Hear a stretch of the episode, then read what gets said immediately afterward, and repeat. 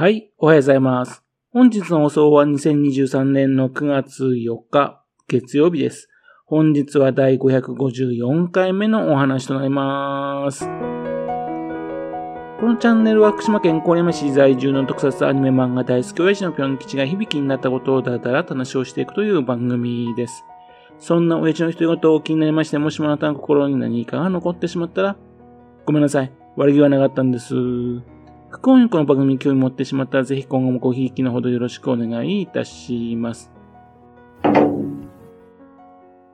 いよいよ始まりましたね。仮面ライダーガッチャード。その第1話のね、感想を述べたいと思っております。まだ見てない人はね、見てくださいって感じですね。まず言いたいのはですね、ごめんなさい。今回の仮面ライダーガッチャード。自分的には第1話はないなぁという印象なんです。今回ですね、否定的な話ばっかりになりますんでね、もしも嫌だっていう人はね、聞かないでほしいと思うんですね。えっと、まず主人公の家がですね、料理屋さんをやってるみたいでね、あの主人公が料理を作っている。ね。そのお店、あの、朝食を提供するお店らしくてですね、店内は人気。そこはいいんですよ。で、母親である南野陽子さんがね、まあ働いてるんですが、その台所で主人公が料理を作っている。で、うーんとなるわけですね。なんでお母さんの仕事場である厨房で、高校生の主人公が料理を作ってんだろうか。お店に出すね、料理を作ってるんだったらまだいいんですよ。でもその描写ないんですよね。また、せめて自分のお弁当、お昼のお弁当を作ってる。でもまあ、まあ、OK と思うんですね。しかしですね、主人公が作ったのね、誰かが食べるわけでもないですね、創作料理なんですよね。そして、もしもその作ったやつがね、うまいっていう風になればね、なるほど。ね、物と物を組み合わせてね、新しいものを作る。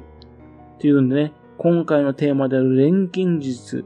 ね、錬金術みたいなものだから、その天才的な片鱗、そういったものを見せるため、ね、そのために料理っていうのを使ってるのかなと思うんですが、ところがですね、それはまずかった。っていうんで、一口食べて残すんですよ。そして、洗い物をせずにですね、学校に出かけ、出かけちゃうんですね。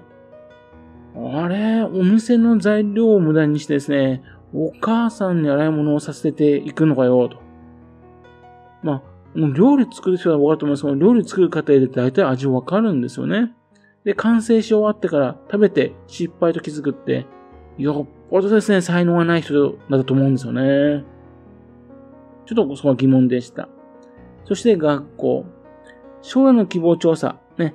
えー、答えていないってことがわかる主人公なんですが、会話からですね、どうやら自分の将来についてね、何にも考えていないってことらしいんですね。お母さんが一人で働いて、お前育てているんだよと。ね。せめてさ、お店を手伝うとかね、料理の専門学校に行く予定でしたとかね。ね。あるいはですね、お母さんに言えないけど、実は寝たものあるんだとかね。そういうような悩みがあるんだらいいんですが、何にも考えてないっていうことらしいんですね。なんかそこはモラトリアムって言うんですが、ちょっと違うんじゃないかって気がするんですね。それから歴史の授業でね、よそ見をしていてルネッサンスのね、質問に答えられなかった主人公ですよね。まあこれよくあることですね。で、ヒロインはですね、授業を聞いてないのにね、ルネッサンスについて答えられる。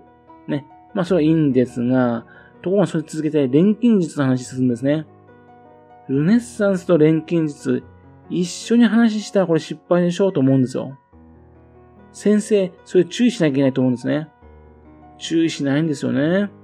そして、この主人公のことをね、ポエムな人というふうに、ね、言うんですが、いや、ルネッサンスと錬金術を並べるあなたも相当ポエムなんですけどね。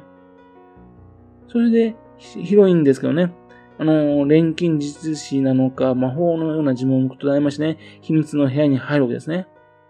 で、主人公はですね、その扉らしきところを触ったらですね、後ろのね、あの、小屋の扉が開くと。その扉のところに SDGs のね、ポスターが貼ってあるんですよね。それが開くと。普通そこに主人公入るかっていうと、ちょっとおかしいなって気がするんですね。まず、ヒロインがですね、苦労してね、秘密の部屋、ね、開けて入ったってことですけども、後ろの部屋が開いたとしても、それは、あのー、そこにいるってのもおかしいでしょ？だって、そしたらもしかしたら、もともとその倉庫のところに入ればいいんだから、ヒロインね。で、とりあえず、その、部屋の方に入りまして、主人公はホッパー1と出会うわけですね。で、どうやら主人公はホッパー1に気に入られたみたいで、っていうんで、今回の仮面ライダーはですね、プリキュアみたいなのですね、まあ、このケミーと出会うことによって仮面ライダーになるみたいですね。で、ホッパー1に弁当の残りをあげようとするんですが、おいおいおいと。この主人公弁当を残すタイプなんだね、と。弁当を残すとか男子高校生としてちょっとそれはなんだろうな、と。ちゃんと食い切れようと思うんですよね。まあ、その段階でちょっと主人公に興味なくなっちゃったんですよ、自分ね。そして、もう一体ね、ケミーがいて、のスチームライナーという蒸気機関車。それはですね、まあ、あのー、主人公に惹かれるようにですね、やってくるんですけどね。あのシーンですけど、何人か人が死んでもおかしくないシーンですよね。ケミーは人を殺してもいいんでしょうか？怪我させていいんでしょうか？ちょっとそこがおかしいなと思うんですね、描写として。で、そのホッパーとスチームライナーに認められて異世界に連れて行かれる。その異世界がまた変わってましてね、えっ、ー、と、空の上にフラスコがね、ぶら下がってる世界なんですね。錬金術のイメージで作った世界なんでしょうけども、ちょっとこれは、かっこ悪いっていうかおかしすぎないって感じの異世界なんですね。で、そこで謎の男からドライバーを渡されると。そして今日からアザナは仮面ライダーだって言われるんですね。ガッチャードではないんですよ。仮面ライダーって言われるんですね。要するにアザナって名前のことですから、ね。じゃあ、ガッチャードって後になって誰が名付けんのどうなっちゃうんですね。2号ライダーが登場した時になってから、ね、えー、ライダー2人いるから、じゃああんたガッチャードとね、っていうになる予定なのか。名前を仮面ライダーですよ。職業は仮面ライダーだったらまだわかるんですけどね。ちょっとこれもまたおかしいなと思うんですが、そしてそこのところに、あのー、3人のね、錬金術師、それを表して謎の男が消されてしまうんですね。それに合わせて、101体のケミーがね、現実世界の方に出てきちま出てきまして、ね、暴れてしまいますね。その101体のケミーね、先ほど、あのー、スチームライナーと同じようにですね、人をね、怪我させたり、させる可能性もあるわけですよね。そして、そこにいたカマキリね、のケミー、そちらの方と敵の女がくっつきまして、ね、悪意があるとね、融合できるみたいです。で、それと戦うと。主人公、なぜ敵と戦うの？っていうのがわかんないんですね。ドライバーを託されたから、ね。託されたってと勝手に託されたんですよね。自分が望んだわけじゃないですよね。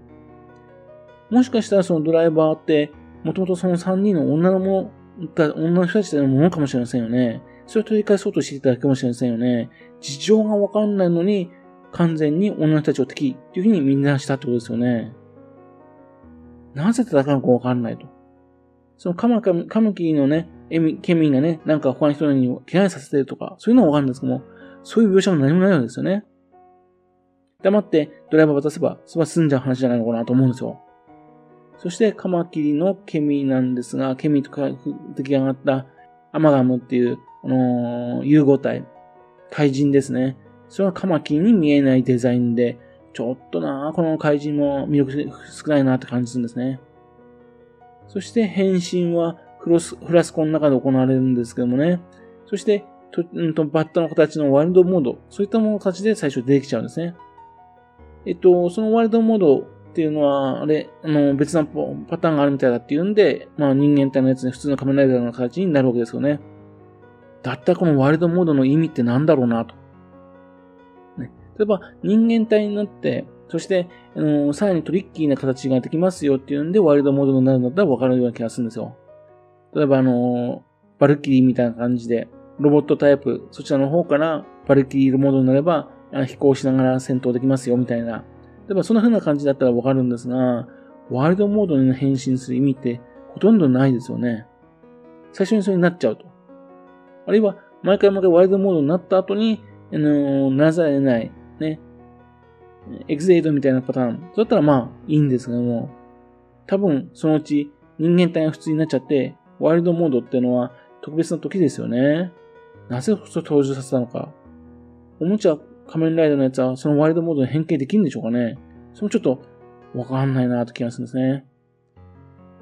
で、そっからですけどね、特撮っていうかね、その下手なんですよ。落下物の合成が下手でね、落下物が落下物に見えない。そういう違和感があります。そしてあと、アクションのシーンでドローン使ってるんですかね。どう見ても画像が汚いんですよね。ええー、今のね、解像度の高いテレビ見てる人たちだったら、あそこでガクッと画像が悪くなったの見えますよね。このレベルで今、こう特撮って言っちゃうのって感じになってくるんですね。それと、仮面ライダーの武器のね、ガガッチャージガンっていうんですか？それがかっこよくないんですよね。